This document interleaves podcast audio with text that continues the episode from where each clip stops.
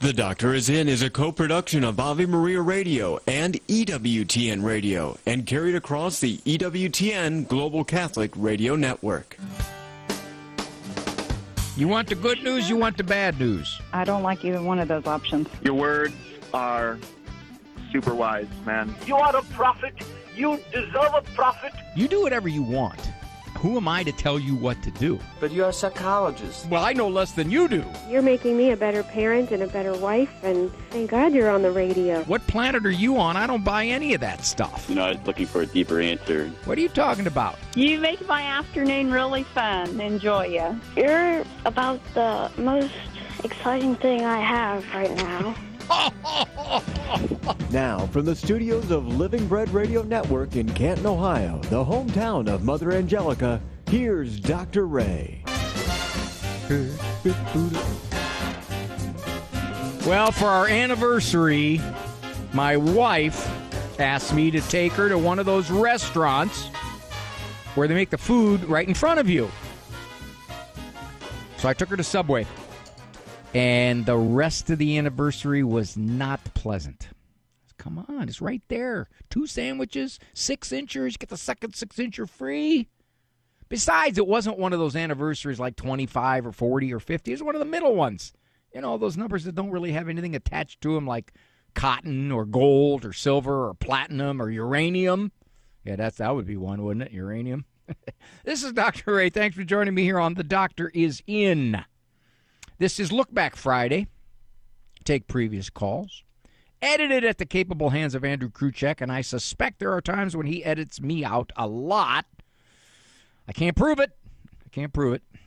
But we will take the call, and then I usually make notes about the call because there's more to talk about. There's always more to talk about.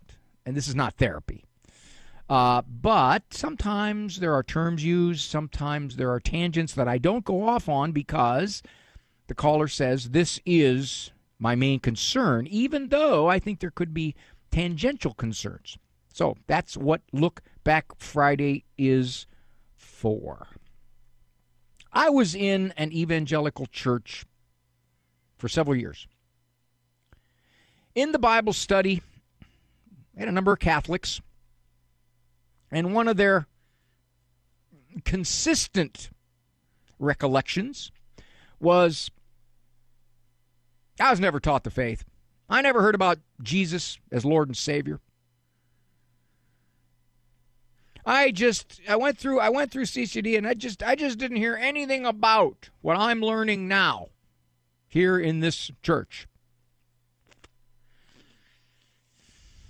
Now, many of you who are still Catholic, you were raised Catholic, and you look back and you say, "Yeah, there was a period of time when uh, when what they taught us about the faith, we you know we'd go to CCD and we'd draw we draw we draw hearts and we draw umbrellas and we'd all hold hands and sing kumbaya."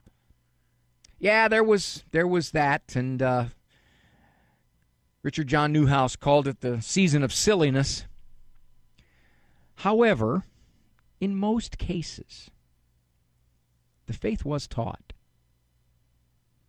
Well, if it was taught, Dr. Ray, I don't remember it. If it was taught, it was few and far between. Here's the parallel I draw.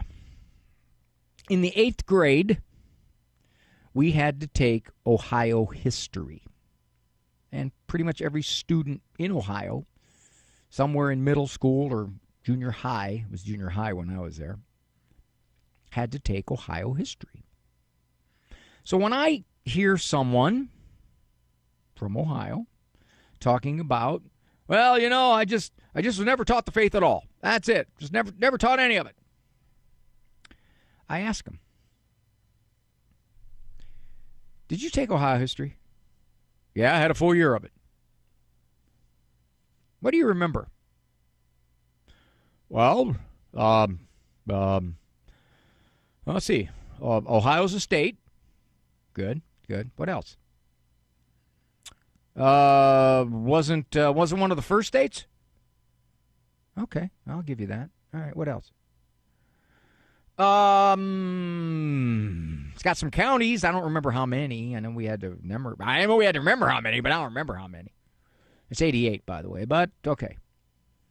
What else about Ohio? Uh, oh boy. Well, it was probably uh, there's probably a lot of wilderness there, huh? Maybe you know a lot of lot of uh, wildlife. That yeah. they don't remember anything. I don't remember anything about Ohio. I had a whole year of Ohio history. It was intense too. Every day. It wasn't once a week on Sundays. It was every day. Now, why was this? Two reasons. One, I wasn't all that interested. Yeah, I learned it so I could regurgitate it on the test. But after it was done, I forgot it. That's one. Two, I was 13. And that was a long time ago. So I'm sure I remembered much more about Ohio three years after I was 13, then 10 years after I was 13, then 20 years after I was 13, then 30 years after I was 13. So there's a part of me that gets frustrated with people saying, We never learned that. They never taught us that. Yes, they did. Yes, they did. They never taught us that the Eucharist was the body and blood of Christ. Of course they did. At somewhere along the line, you got that. You don't remember it. Maybe you didn't pay attention to it. You weren't really all that enthused about learning it. You are now. When people say things like, well, now I'm finally learning about my faith. Yeah, you are, because you know why? You're interested. You're open to it. You're embracing it. You want to know about it. When you were 12, it's like, yeah, okay. It's like, yeah, that's okay. The Eucharist, body and blood of Christ. Okay. Mm-hmm. All right. What else? That's very common. That's development. So I guess part of me was spurred on in hearing this from people in the Bible studies that said, yeah, we just never got taught any of this. Oh, please. We never read the Bible. Of course you did. You went to Mass. You had three readings. It's on a three year cycle, all New Testament. Had a lady in one of my Bible studies who said, she was probably 50 ish, I went to Catholic schools for 12 years, went to Mass. I never heard Jesus Christ called Lord and Savior. Now, at that time, I was moving toward the Catholic Church. I was going to Mass on Sundays before the evangelical service with my wife. She was evangelical at the time. I went and got a missal, missalette. And I counted how many times in one Mass Jesus was called Lord, Savior, Son of God, Lamb of God, Prince of Peace. I counted not counting the homily and the gospel, it was somewhere between 30 and 40 times. I couldn't resist saying when I went back to that Bible study the next week, I asked her, I said, You you said you you never heard Jesus Christ preached as Lord or Savior? That's right. That's right. That's exactly right. 12 years. 12 years I was there. She was adamant. She was bitter toward the church. There was obviously other stuff. And I said, Well, I went back and I got a missalette and I counted. And I told her what I just told you. And then I said, Where were you?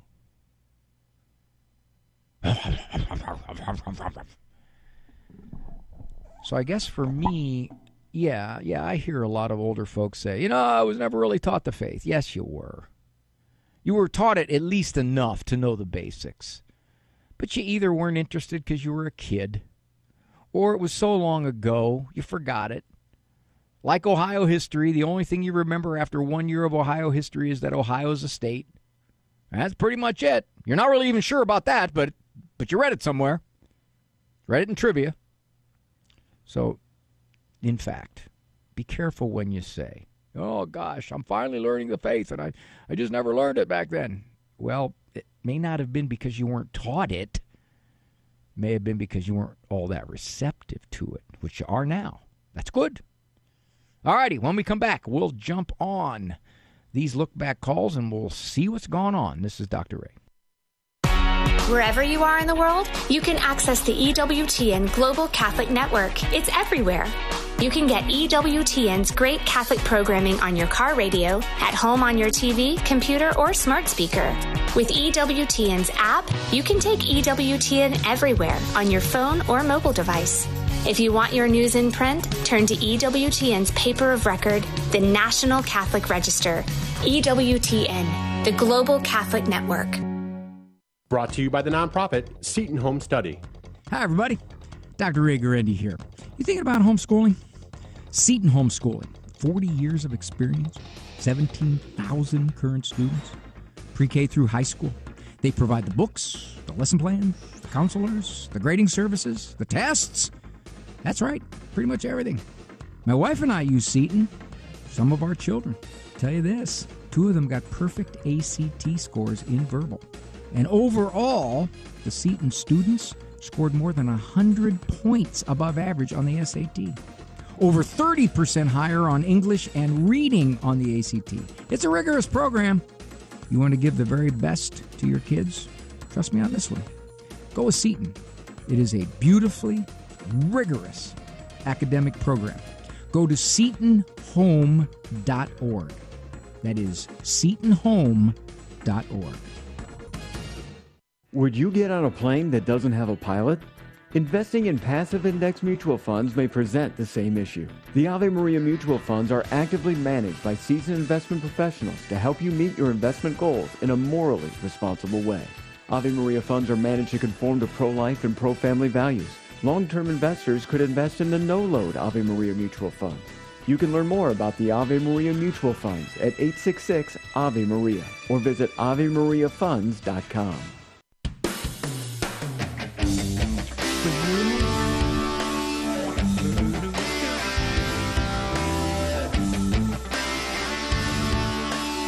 Well, I just signed up. Just signed up for Ave Maria Radio's 401k. And I'll admit, I was reluctant to do it. I've never run that far in my life. So we'll see. I asked them if they had something a little less. Good to have you. Dr. Ray Guarendi, Program Doctors In. Variant of the program, Look Back Friday. It's not really a look back. It's really a listen back, but that doesn't just doesn't sound cool. Look back. It's kind of like one syllable, one syllable. Listen back or recall the call. Andrew, that's not a bad one. Recall the call Friday. I didn't even think about that one. Let's go to Anne from Minnesota. Uh, her six year old is, um, well, getting some feedback, some input toward mom about his ways. I have a son. He's adopted. Um, he had he was part of the family before my second cousin, and I got him when he was 13 months old. Um, and I had some friends who helped me out a lot back at that time, and for the last few years, they've been extremely helpful. Um, they've been helpful in many practical ways. I've also kind of let them know what struggles we were having at the time. Um, for example, my son was having some severe attachment issues, and he could get really aggressive with me um, and with uh, people who were in like caretaker roles, so like his aunts or his grandma. Um, but other than that, he was he was pretty okay. He played very, fairly well with friends and stuff like that. The last time that he got aggressive with me, honestly, was last June. So we've come a long way. However, um, these same friends of mine, they ended up becoming his godparents a few months ago, back in September. They started to have these issues that they didn't originally tell me about. I didn't find out about them until January. Um, and they've been using language, I guess, and telling people like the school or other friends of ours, their parents, just other people in, in his support system that my son is he's violent and aggressive and that he is attacking their children, that he is targeting their children, things like that. And I just, I don't honest, I honestly don't see the same things that what they're describing. I don't see attacking.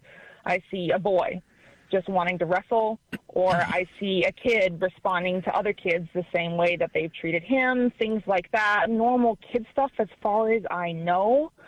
Um, and I'm just kind of in this really tricky position now where I'm like, you know, I. I guess I can see where they're coming from. I think they've been put in a difficult position, having known all of his issues in the past and still letting him play with their kids, even though, as far as I know, he hasn't had these behaviors with kids and yet I almost feel like I don't want to be friends with them anymore, even though they're his godparents. And I just um, I have a whole lot of different right, thoughts that- on the that- matter, and I don't quite know what to. And that it. could be that could be the that could be the last option here. We got things we can do before we get to that point. First step. Okay. Go to these people and get specifics. You want to know. Did. You're not there to defend your son. You want to say, please tell me, I want to know what's going on. As they describe it, you may be thinking to yourself, oh, wait a minute, come on, man. Now there's two guys wrestling around. Okay, so my kid got a little rough. All right. No, no, don't don't dispute. Just hear it out. Hear it out. Then you make a judgment. And then as I All looked at it, like over a month, I was like, yeah, I seriously don't see what they're looking at. At first, I took everything that they said and went, oh gosh, they must be completely right. Um, because he has had issues in the past. So I, I initially took everything they said at face value. Um, but over time, as I've been watching him and watching various behaviors of his, I really don't think it's the same thing going on as what they've described. Well, here's the problem. You observe him when he's with you. You don't observe him when he's not with you and he's with them and he's at the school. Different context. So, what I would suggest is you find out also from the school what he's doing.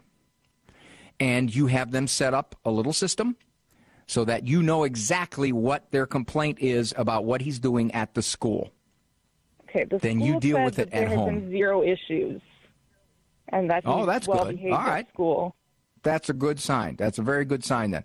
So that leaves us with your friends, uh, godparents, actually. Ask them point blank, what would you want me to do about this? Are you asking that he not play with your kids? Is that what you're asking? Or it might be as straightforward as then let's keep him supervised when they're playing together rather than saying, you know what, I, don't really want to be around you anymore if that's how you're going to view my kid. So, once you find out, and perhaps they, they may be of the mindset, and I don't know this, and maybe you do more than me. They may be of the mindset of, well, it's got to be your kid because it's not my kid. That happens a lot. So you find That out. has happened a Now, you did say something. Yeah, you, you got to find out, and you got to ask them, what would you like me to do about this? Maybe the best thing to do is we supervise. We don't let them play downstairs in the basement where trouble can erupt and we don't know who did what to whom, when, where, and how much. Now, here's the other thing you said, and I'm going to talk about this in a future look back call. You got him at 13 months. I'm going to assume that that 13 months and the womb environment may not have been the greatest. Is that a They safe assumption? That's a very good assumption. Which- they were not good. Which, okay, which means, now I can't say this about your son. I can say it in general. When that is the history, there is a higher chance that this is going to be a harder to raise kid. Maybe a little more impulsive, maybe slower to form a conscience, maybe a little more sneaky, those kinds of things. It happens. It happens more than when you have a good womb with a good early history and all of that. So it's possible that your little guy is aware of when he can do these things and when he can't. He won't do them with you. All right? And he won't do them at school. But in interacting with other kids, he may see that, uh, you know, it's kind of a loosey goosey sort of interaction, and I can let some of my impulses hang out. Two things to comment on that call. the very beginning, mom said he initially had attachment issues. Uh, that is a very common conclusion made by both parents and experts alike. My experience, and I think there's backing for this, this is not the main source of the problem. This is a byproduct of the problem. What I mean by that is that if this young boy, you know, mom, mom was trying to socialize him. I mean, she got him at 13 months. Bad history, bad womb environment. So she's really she's making up lost ground. And what appears to be attachment issues is just part of an overall picture of I'm harder to socialize. So I really, many adoptive parents say they got attachment issues, attachment issues. Most of the time, attachment issues occur when a kid has been bounced and bounced and bounced and bounced through eight, nine, ten foster placements and settings. Yeah, the more of those, the more likely he's going to be slow to bond with anybody around him. Second thing behavior is contextual. By that I mean mom said I don't she she said she observed him in in those circumstances. She watched. And she didn't see it. All right, maybe part of her question to the other parents is when you tell me exactly what he did, I was watching, so so tell me how you interpreted what he did. However, she's probably better off saying to her son,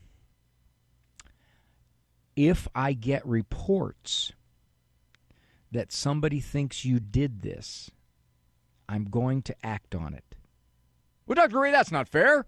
That's not fair at all. Maybe the other kid started it. Here's the problem the child is already getting to the point where people don't want to be around him. Now you could say, well, they're being unfair. They're not giving him enough leeway. And that may that may very well be true. But if you still want him to play with kids more cooperatively and to be more pleasant in those situations, then as a parent, you're going to have to say, if I get a bad report, I'm going to act on it. I'm not going to question it. I'm not going to say, well, wait a minute. But Dr. Ray, wait a minute if he didn't if he didn't do anything all that bad why are you disciplining him because obviously he did something that caused the people to react this way now if mom were in my office i would do a lot of digging i would want to know what it is about her son that she feels she needs to protect. That's fair enough. Maybe she feels so bad about his history. Maybe she feels he's misunderstood. She did say something significant. Remember, she said he's had a history of this, but he's better. Well, okay, if you've had a history, that makes it more likely that you could have hiccups. You may not be as consistently that way as you were two years ago, but you still kind of can do it, depending upon the circumstances. The other thing is this in unstructured situations, which is playing with other kids, games, cooperative, if a child has some problems with his impulses, that's where it's going to come out. It's unstructured. He's being asked to make social judgments that he's too immature to make. Maybe another six year old would make them. Maybe this little guy isn't. So I think mom's best bet on this is to say, she said, remember, she said, well, I initially took at face value what they said, but then I realized they're wrong, or something thereof. I would say regroup on that and take the report as though something did happen and then then deal with it when you ask the people what was it and do you have ideas on what I might do we had to do that with a lot of our kids. They were very well behaved around us because they knew our rules. They got into unstructured situations, and we had to act ex post facto, after the fact.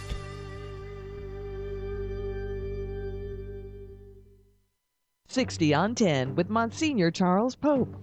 The second commandment you shall not take the name of the Lord your God in vain. The disclosure of a name in the ancient world belonged to the order of trust and intimacy. And so when God revealed his name to Moses, it was an extraordinary outreach to us, saying uh, that we were called to an intimate, trusting relationship with him. And so we should always reverence this name as a great gift. We should obviously never use God's name to curse or to blaspheme or to berate others. God's name is meant to bring blessing. And likewise, the vain use. Vain means empty. Uh, so some of these expressions like, oh my God, or you know, and so on, uh, need to be avoided as well. Vain means empty, and those are using God's name as an empty kind of expression of exasperation. And then finally, never ever to use God's name to swear an oath falsely. God is the God of truth. The second commandment, you shall not take the name of the Lord your God in vain. For more about the Ten Commandments, visit EWTNRC.com. The idea that the United States of America should now be a nation in high handed rebellion against God makes me choke. I mean, there are some people who seem to think that the problem in America is simply between conservatives and liberals, between Democrats and Republicans. But these group distinctions are not the most important distinction. The real division is between those who are being drawn to Christ and those who are fleeing Him. All humans are created in the image of God, and we are made for a loving relationship with our Creator. Any human being will never find their full fulfillment apart from God. Uh, and those of us who are united to Christ by faith and baptism in his mission of redemption owe everyone we meet the love and consideration that helps draw them closer to their eternal lover. Kresta in the afternoon, weekdays at 4 Eastern on EWTN Radio.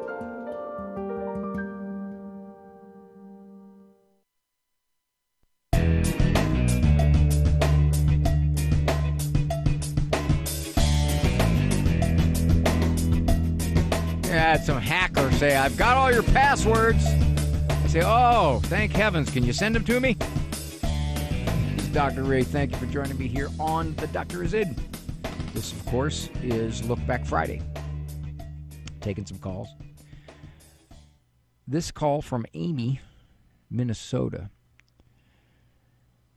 Amy was told to abort her son, and she didn't. So let's uh, let's see what the story is. I have a 13 year old son who um, was born with congenital hydrocephalus. Um, at the 20 week ultrasound, we found out and we were counseled to abort. And of course, we did not do that. And um, Amy, who counseled And- you to abort? um, the multiple the multiple doctors that we had, um, both the, mm, our, reg, our regular OBGYN and then the specialty doctors. And what was that, their you know, point? what, what what was their rationale that you should abort? because the quality of life concern and all the um, things like that. I mean, it wasn't so- even. so it didn't they- even cross they dis- our radar. I know it didn't, but they decided what quality of life your son would have. They decided that. Precisely. Yes, I know. Godlike, isn't it? Godlike. Oh I- that, that that just disgusts me beyond words. That they would say, you you "This child isn't going to live very long, and he's not going to have a quality of life as we define it, of course." And I wonder who, in God's eyes, is much closer to Him than all those well-educated people. Go ahead. So go ahead, Amy. Sorry. Exactly. No, um, yeah, a hundred percent agreed with you on that. And um, and of course that made the last half of the pregnancy, since that was at the twenty week ultrasound where they found out um, that he had hydrocephalus. Um, and and we had just ironically enough gone through the counseling saying that we're we're Catholic, we don't want any of these extra measures done and all of that. Anyway, long story short, yes, my son has made our both my husband and I better people. Do we still have miles and miles to go? Yes, of course. But um and and this is something that I've you know, I'm I'm a parent to parent counselor on the side. I'm I'm a speech language pathologist and have been for the last 20 to 30 years almost. Um, and and so that has also put a place in my heart for children or adults with special health needs. Um, Amy, were you the I- I only that- one, you and your husband, the only ones who stood alone and said, We want to give life to this child? Was there anyone else who admired you for doing this? Absolutely, yeah. My, I, we have the support of our family. I'm I'm from a large Catholic family, and so is my mom. And um, my husband's not necessarily, but I, he's come around, you know, to the faith. And um, but not in the medical field. We had one doctor that was The smart people, not among the smart people. well, I don't know. Our family's pretty smart too. But Well, I'm being um, no, facetious. get I'm being you're saying. facetious. That's that's Totally, dumb. totally. Yes. yeah it's ridiculous and and i still you know i i'm seeking a different profession because i've worked in the public schools for this long and and this is one of the things that i think about a lot because we have a an amazing story you know um our son is has definitely a lot of needs he has seizures daily um he's on three different meds three times a day i could go on and on but he's lovely hilarious crazy, obnoxious. You know what I mean? He's all these things. He's not toilet trained. He's just a mixture of things that are both a blessing and a. He's a mixture of things that make him have a wonderful quality of life. Exactly, and we try our best. Similar thing happened with my wife and I.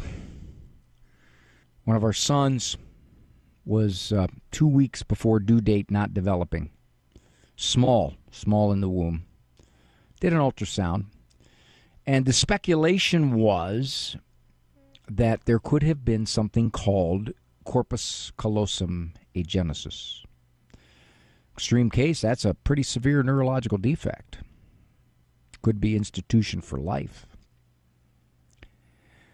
We got to believe, we don't know the history there, what it was that motivated birth mom to carry our son to birth. But she did. And I got to believe, similar to Amy, perhaps everyone outside of her family and maybe within her family said, okay, wait a minute, you can't take this chance. This child's going to have no quality of life. This child is going to be an institution. You think the people there will care about your son like you would? You got to do the right thing. She did the right thing. She gave birth to our son. He's a sergeant at Fort Hood. Used to be called Fort Hood. It's been renamed. I'm not sure the new name. It was a shadow on the ultrasound. The, uh, the ultrasound was incorrect. Now, there there is this godlike arrogance, unbelievable, infinite arrogance that says we decide that Amy's son isn't going to live accordingly to our standards. They take the humanity of Amy's son and say, well, because he has these risks, these problems. Significant. Nobody's arguing they're not significant. But would be better if he didn't have life, would it not? Who would it be better for? Amy's son? Or Amy, everybody around him? Because Amy's saying he brings joy to our life, he brings blessing to our life. Many parents will say to me who have a a developmentally delayed, handicapped, s- severe, significantly disabled situation to say, I never ever thought, I never thought in my wildest dreams that I could handle something like this. And not only do I, but I get joy out of it. It brings so much into my life. Because they they didn't anticipate what this child could do for them. They didn't know. It wasn't real. It was all abstract. boy, I could never handle that. And then not only do they handle it, but they heroically handle it, and they don't. While they sacrifice, they also get great joy. They never would have anticipated that. It was beyond their prediction. Amy said, I'm not going to kill my son. He's 13 now. Sounds like he has an awful lot of physical issues. But yet there's so much about his personality that is attractive and appealing. And as I said, I wonder who's closer to God, her son or all the smart people that said, kill him.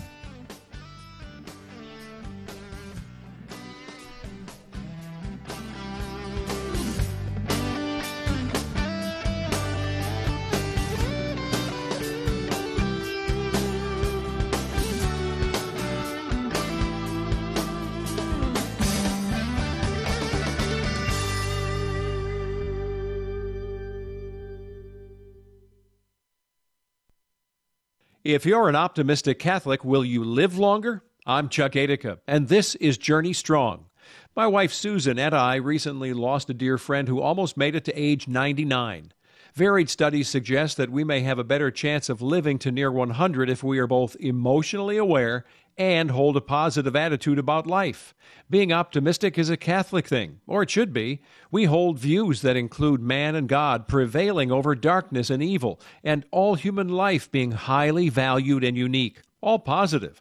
But we need more than worldly optimism. We need true theological hope. The Catechism states Hope is the theological virtue by which we desire the kingdom of heaven and eternal life as our happiness, placing our trust in Christ's promises and relying not on our own strength, but on the help of the grace of the Holy Spirit. Now that's hope.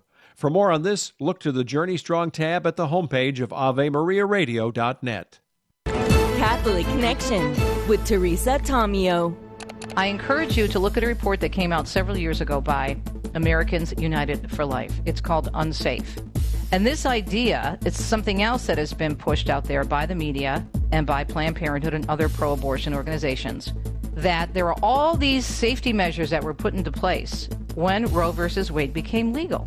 But as Father Frank Pavone and so many others say, abortion never, ever, ever changed, really. It went from the back alley to Main Street with little or no restrictions or protections. Many of the independent abortion facilities are less regulated than your local nail salon or hair salon. The fact that they have to quote unquote work on their messaging shows that we are making a difference. Catholic Connections, Teresa Tomeo. Weekdays, 9 a.m. Eastern on EWTN Radio.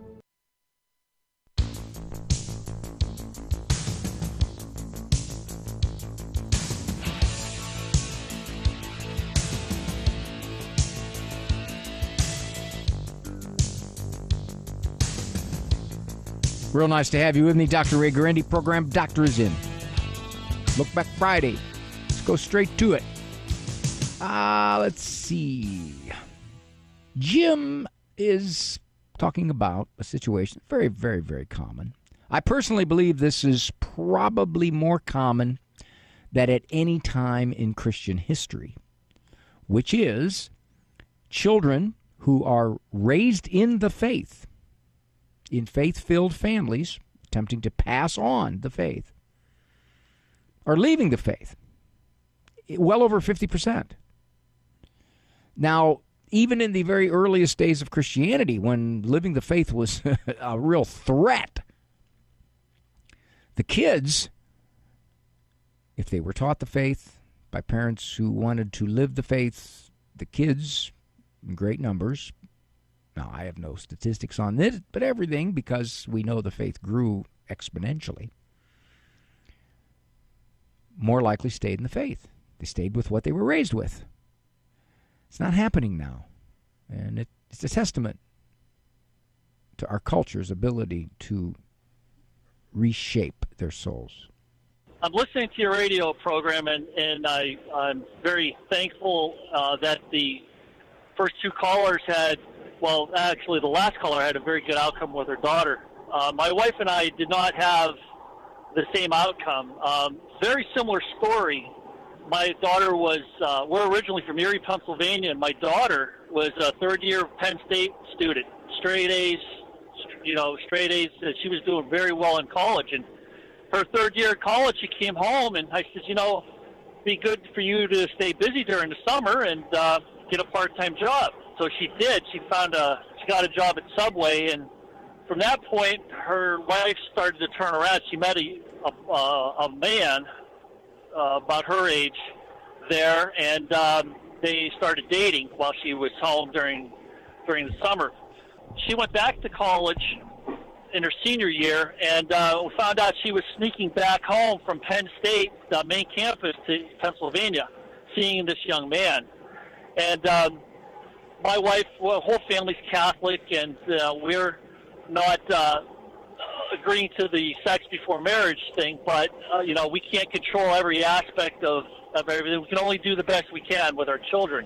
Well, anyhow, she uh, was sneaking back and forth, and she finally ended up saying to mom and dad, "I'm not going to school anymore. I'm moving in with this guy." And we did the tough love thing. We said, "Well, we're not going to support your college. We're not going to support your lifestyle." Hey, Jim, Jim, Jim. Well, minute. she- Let me let me just jump in a second. Sure, sure, sure. You sure. didn't do the tough love thing, Jim. You did the love thing. Go ahead. Okay, well, thank you, doctor, for clearing that up. But so we're thinking, okay, well, listen, if she's, we're not gonna, we're not gonna enable her behavior with this man. She already, she already quit school. Where she got the support was from was from my in-laws. My mm-hmm. father-in-law and mother-in-law enabled this young girl to go down the rabbit hole of just problems ever since she left the house. She left her mother and father and, and found that her grandparents were the enablers. And they enabled her to, they paid her rent, they paid her car, they paid her bills. They did everything behind our back. And we pleaded with them, we begged them, don't do this. Look at what's happening. Well, needless to say, they never stopped enabling my daughter. She ended up getting pregnant and she never went back to school. She ended up getting pregnant, but she wanted to abort the baby. And so she took this morning after pill or whatever. I don't know what it was, but we were hearing bits and pieces because she dropped communication with her parents off completely. It was almost like she became a Hare Krishna. but she ended up wanting to give the child away with this this young man didn't even visit the baby when it was born. The baby was born prematurely and has birth defects because of what she did to the baby. Jim, where's where's your daughter now? Jim, Jim, where's your daughter now? my daughter is in Erie, Pennsylvania, with not one child but two children from the same man. She doesn't live with him. She never never finished college, and she's living in my in-laws' house. So Uh, she's my father-in-law died. Okay, Jim, I'm going to cut you off. We're, we're going to run out of time here. Yeah. Your Oh, sorry, your sorry. your in-laws basically fed this, and uh, your daughter has never quite pulled it together yet. Exactly, exactly, and and, and they're Catholic, and they're full blown religious. They we celebrated holidays together, Easter, Christmas, uh, baptisms, you name it. But they enabled her and failed to see the damage they were doing. And I never seen this coming. My wife never saw it coming. She never talked to her parents ever again. Well, Jim, you're basically warning other parents be careful about the relatives that are doing the good as they see it when in fact they're hurting your child. That's really your message. And unfortunately, there's a lot of relatives out there now who have basically been swept up in the new and enlightened cultural way of thinking. And that is what is happening, and those people like yourself who are attempting to do a wise thing, a good thing, the hard thing, you called it tough love. It's not tough love, it's love. Are the ones that are the bad guys. You're heartless, you're soulless. And even now, your in laws are probably not even trying to get your daughter to reconcile with you because their view is, oh, your parents just did you so wrong. Jim, thank you for the call warning other parents. The phrase I've used, I call it being so kind we're cruel. I could only speculate on the grandparents' motive. I suspect they thought that dad was horridly overreactive and saying, All right, well, I'm not going to support you if you're going to move in with a guy and you're going to quit college. Which makes perfect sense to me. Support what? But the grandparents' attitude is we have to love. Love without truth can damage a person. Truly can. Because they're loving her into letting her make a mess of her life. I don't know what their motive was. Maybe it was she'll straighten out eventually. So in the meantime, we have to we have to keep her afloat. But you see what happened. Now, this many years later, she's out of the faith. Two kids out of wedlock. They're going to grow up without a daddy, probably, unless she marries. And then this guy's got to take on her kids, and who knows what feelings and attraction he'll have toward them. It's, just a mess. It's an absolute mess. And the interesting thing is, my experience as a shrink is that when people see the outcome of their misguided love, as they label it, they don't generally say, I was wrong. I I acted in the way I thought was the the good Christian way to act, but I hurt her. It's like the parent who says, I have a 22 year old living in my house. He's uncooperative. He's disrespectful. He's lazy. He's not helping at all. He won't find a job. He won't get off his two feet. But I can't, I can't put conditions and then have him leave if he doesn't meet them because that would just be too mean. But what they don't acknowledge is that they're being very, very mean by allowing him to proceed with this kind of self destructive behavior, which was what the girl was doing. I don't know how I would react if I had relatives that did this to my kid. My Christianity wouldn't let me write them off or not forgive them. But I'm I'm sure I would have more reluctance in my relationship with them because essentially what they said was we don't care what you wish to do as a parent. We think you're wrong and we're going to do it our way. It's like the cliche love is love. First of all, what the heck does that mean? Because if love is not bound by some kind of reason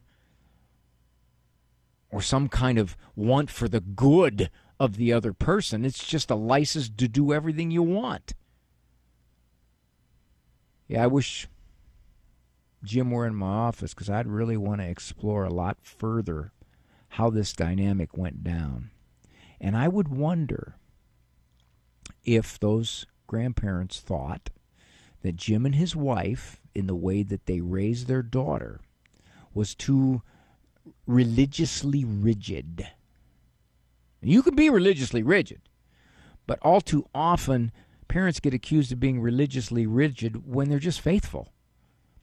When they're when they're trying to raise a child with more than three dollars worth of religion. When they're trying to raise a child that is a bit out of sync with the cultural morals because much of Christianity is now being swallowed up by the culture. I would love to explore all of that. I'm Dr. Ray.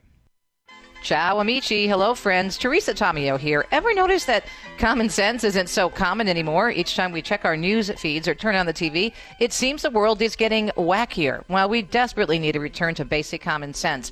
And Rosie Posey, my mom, a street smart theologian from Jersey City, is just the person we need to help us restore it. So if you need a little bit more help with some common sense or know someone else who needs it, pick out my new book on our store, Everything's Coming Up Rosie, at AveMariaRadio.net's online store. As Catholic parents, we know that parenting can be hard, frustrating, and lonely. But it doesn't have to be that way anymore. I'm Dr. Greg Popcak. And I'm Lisa Popcak from More to Life, inviting you to become a premium member of Catholic Home. That's CatholicHOM.com. It's an online community dedicated to supporting faithful parents like you.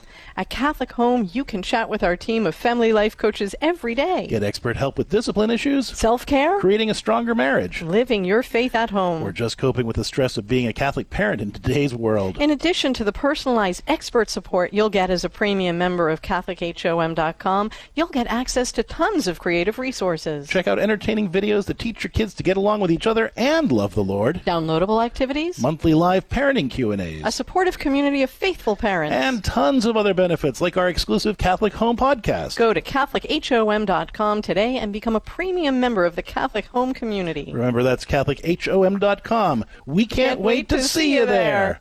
Underwritten in part by this not for profit. Are you looking for peace? Longing for joy? Want to meet the giver of all goodness? God is calling the laity to bring Ignatian prayer into the suffering world. Work for the new evangelization. Go to LordTeachMeToPray.com. Order your free digital training and manual. Find true happiness and everlasting joy. Go to LordTeachMeToPray.com and click on the red button today. It's free. Approved by the USCCB.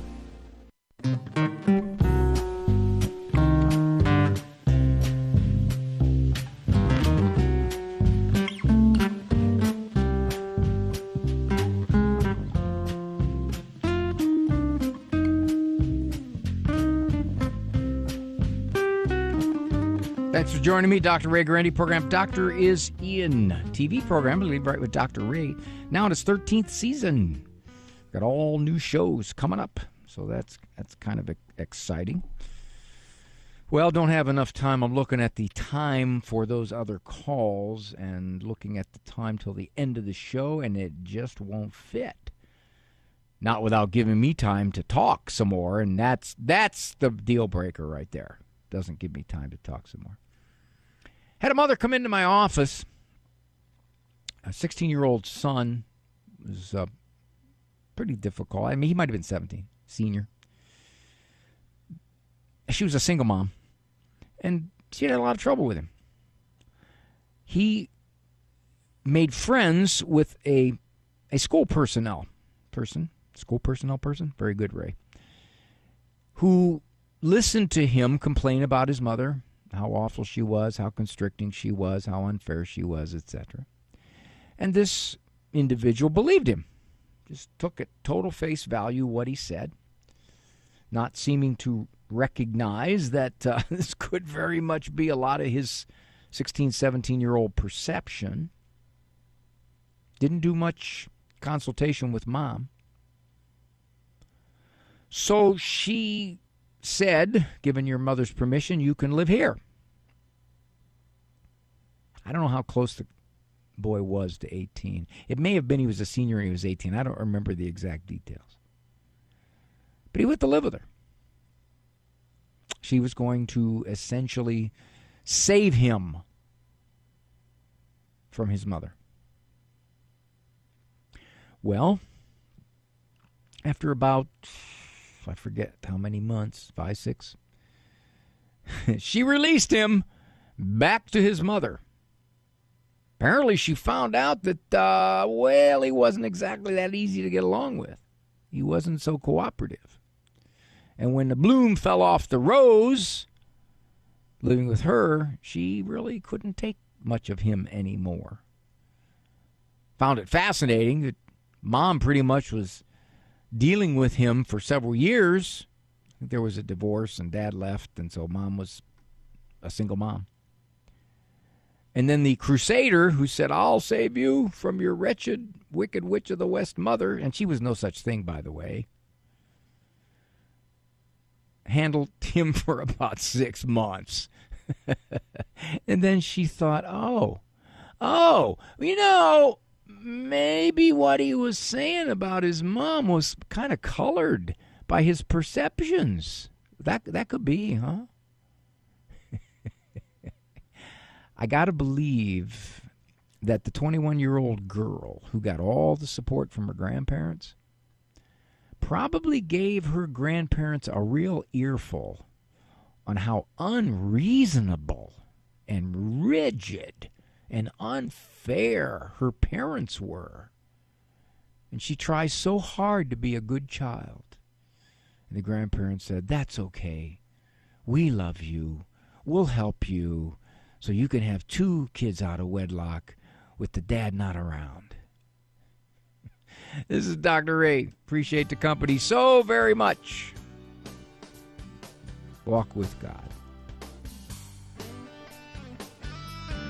For information on Dr. Ray's presentations, books, and CDs, visit drray.com and follow him on Facebook. The Doctor is In is a co-production of Ave Maria Radio and EWTN Radio and carried across the EWTN Global Catholic Radio Network.